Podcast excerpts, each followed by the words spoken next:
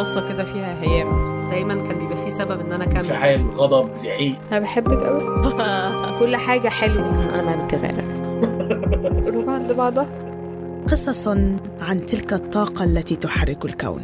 تستمعون لبرنامج بحب من إنتاج شبكة Kerning Cultures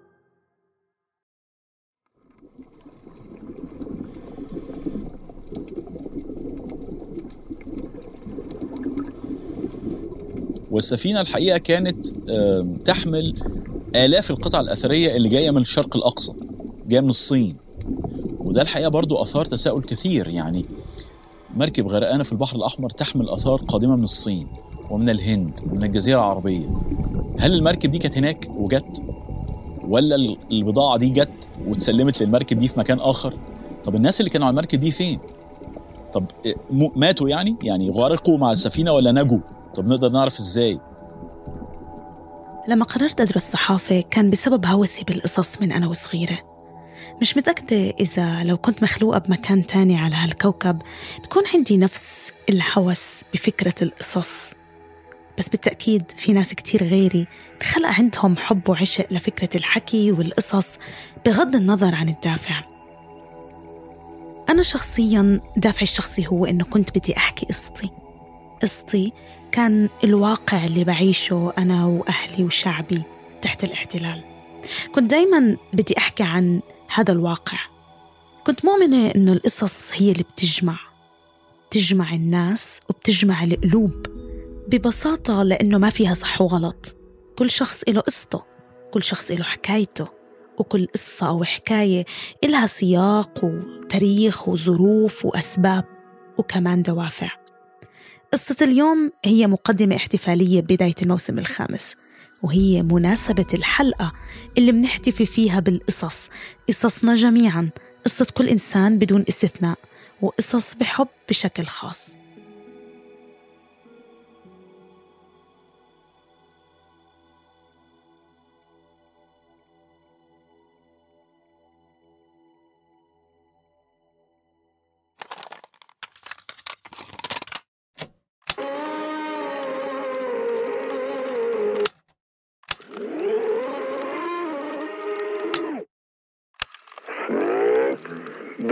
موقف ودي أكتر جملة فعليا أنا بفتكرها مع أبويا وفاكر لحد دلوقتي حتى القعدة اللي قعدتها أنا وهو وطريقة كلامه معايا وأسلوبه ونبرة صوته. يعني الموضوع عمره ما اتمسح من دماغي ف...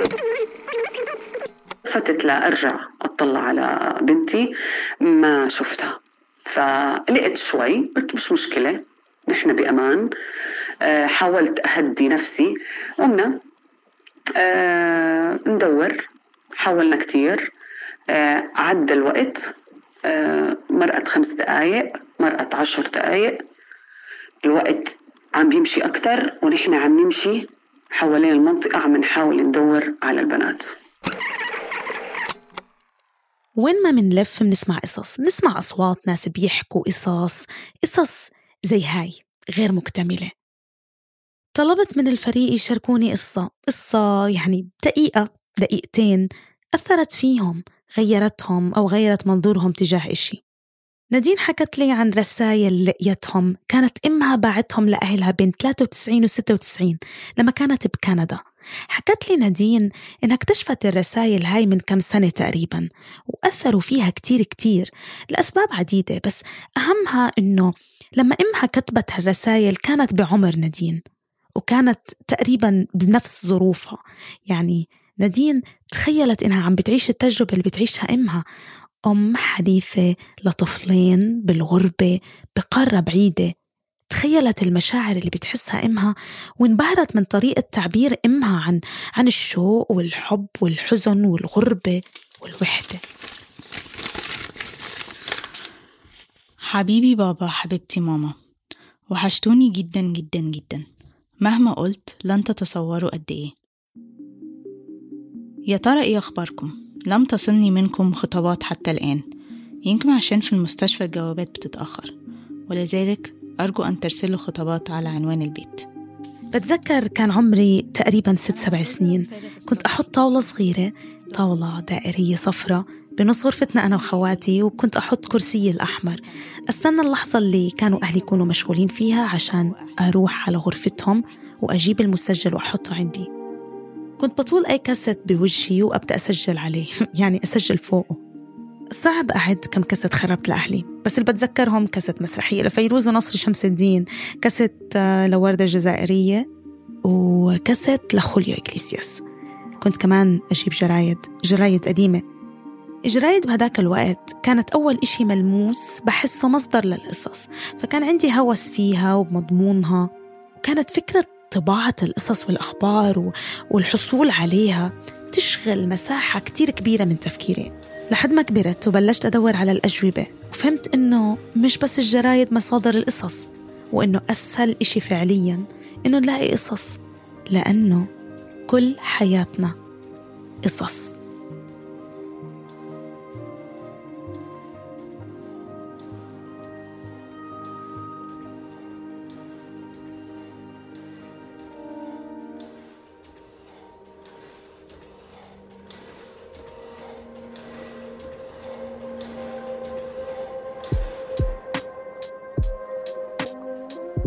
في ال 15 دقيقة الجايين رح تسمعوا قصة أنا اخترتها. اخترتها لأكثر من سبب بس الأهم إنها كتير مناسبة لتعبر عن هدف الحلقة في إبراز القوة المدهشة الكامنة في القصص. القصص اللي قادرة تغير نظرتنا لأشخاص تغير اهتمامنا وفهمنا تغير رؤيتنا أو حتى تغير مسار حياتنا بالكامل.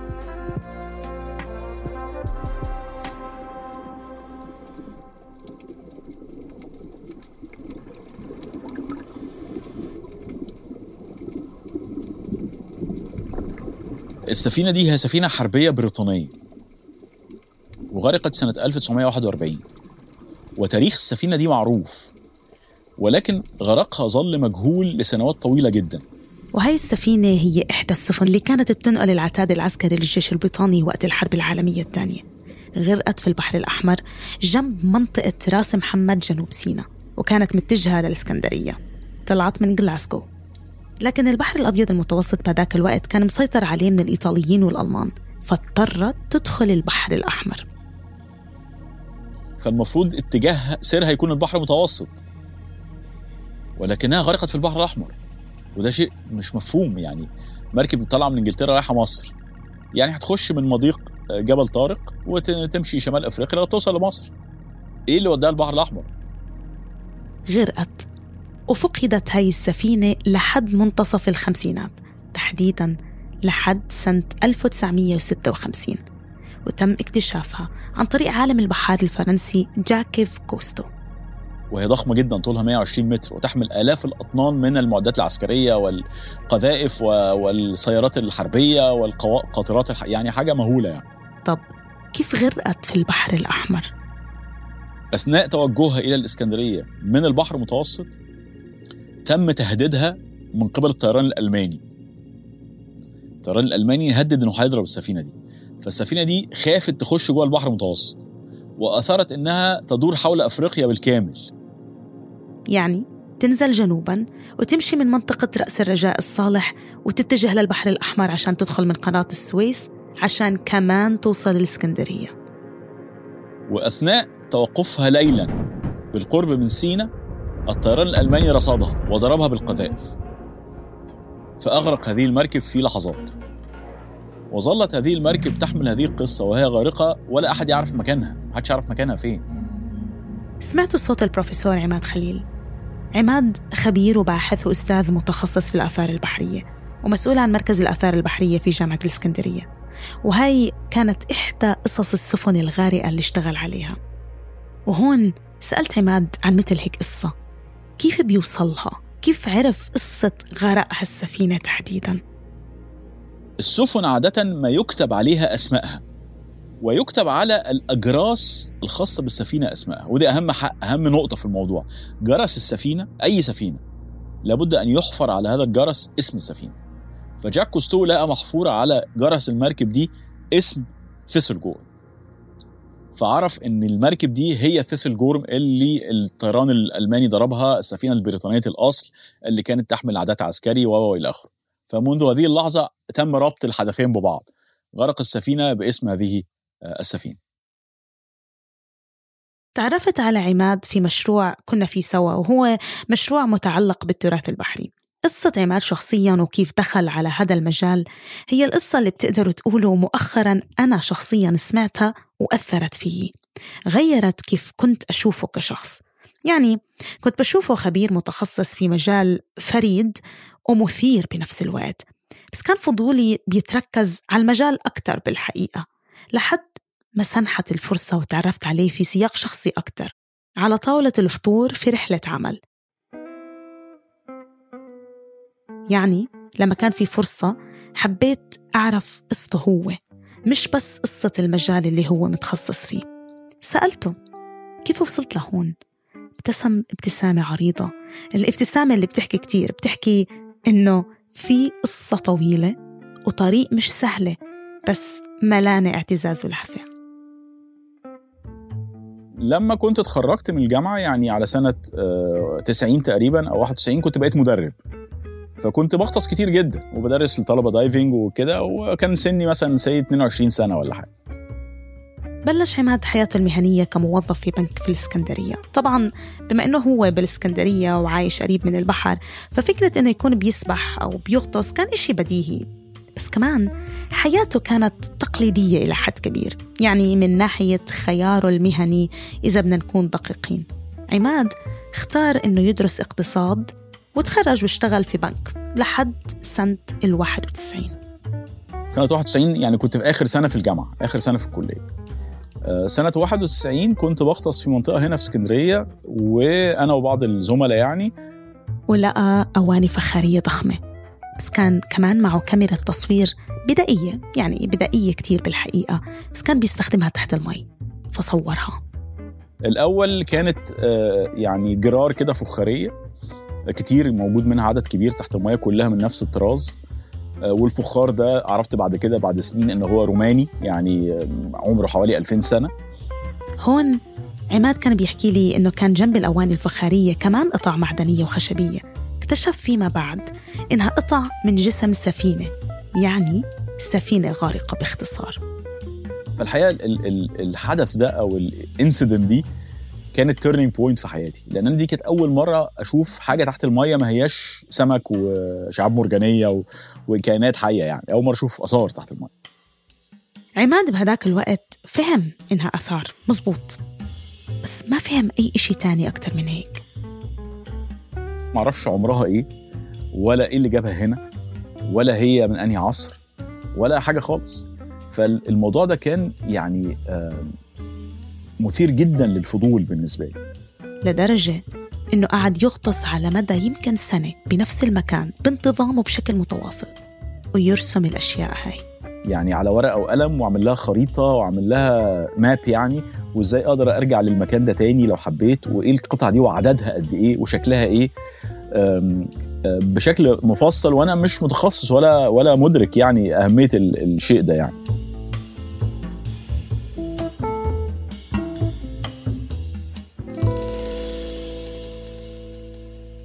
فضول عماد ليفهم القصة ورا القطع الأثرية اللي لقاها.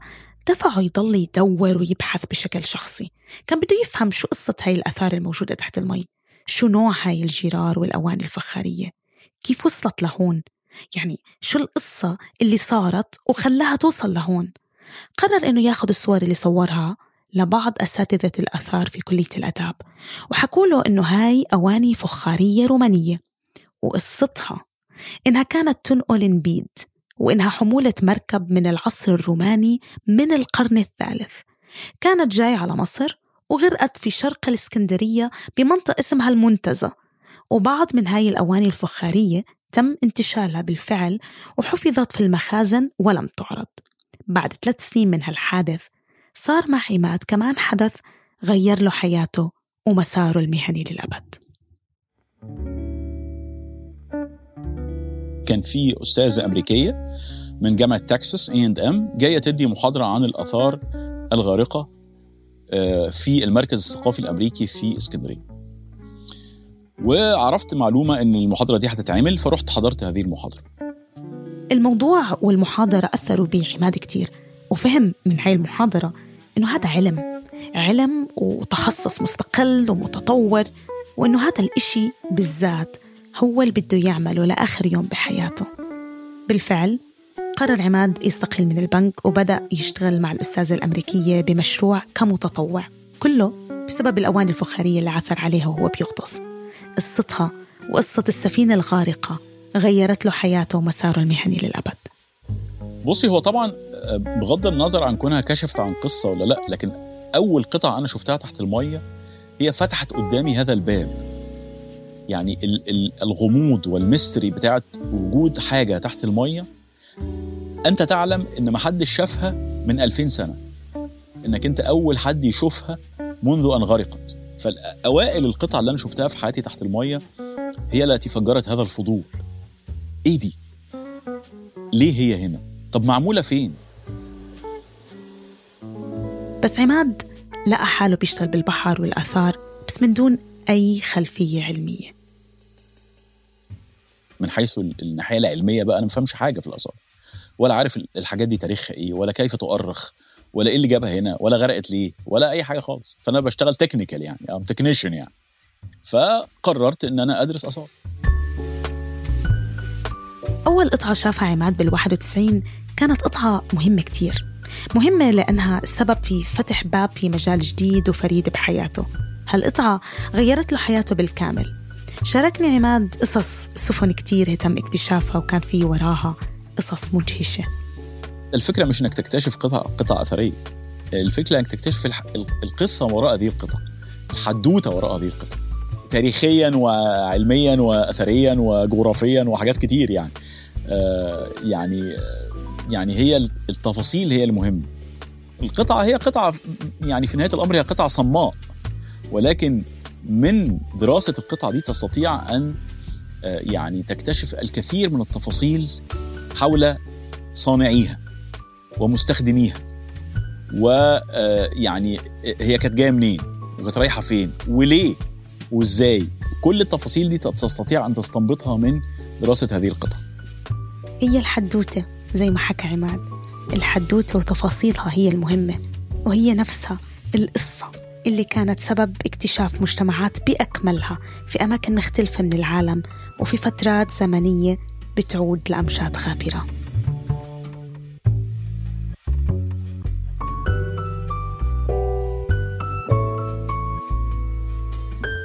هاي الحلقة من إعدادي أنا شاه بن عودة ومن تحرير هبة عفيفي. طبعا شكر كتير كبير للفريق العربي للدعم التحريري. التصميم الصوتي ليوسف توزو ومنذر حاشم طبعا دايما بنحب نذكركم إنه بتقدروا تتابعونا على الإنستغرام وعلى تويتر. والطلب الأخير للمستمعين إنه دايما إذا حبيتوا الحلقة ما تنسوا تشاركوها مع أصدقائكم أحبائكم. مع مين ما بتفكروا ممكن يحب إنه يسمع هاي الحلقة. وطبعا ما تنسوا تشاركونا تقييمكم وتتركوا لنا رأيكم لأنه التقييم والرأي بيسهل كتير إنه الناس تلاقينا على منصات بودكاست أكتر. وما تنسوا تشتركوا بالقناة وتضلكم متابعينا. بلاقيكم الأسبوع الجاي بحلقة جديدة من بحب. bye bye.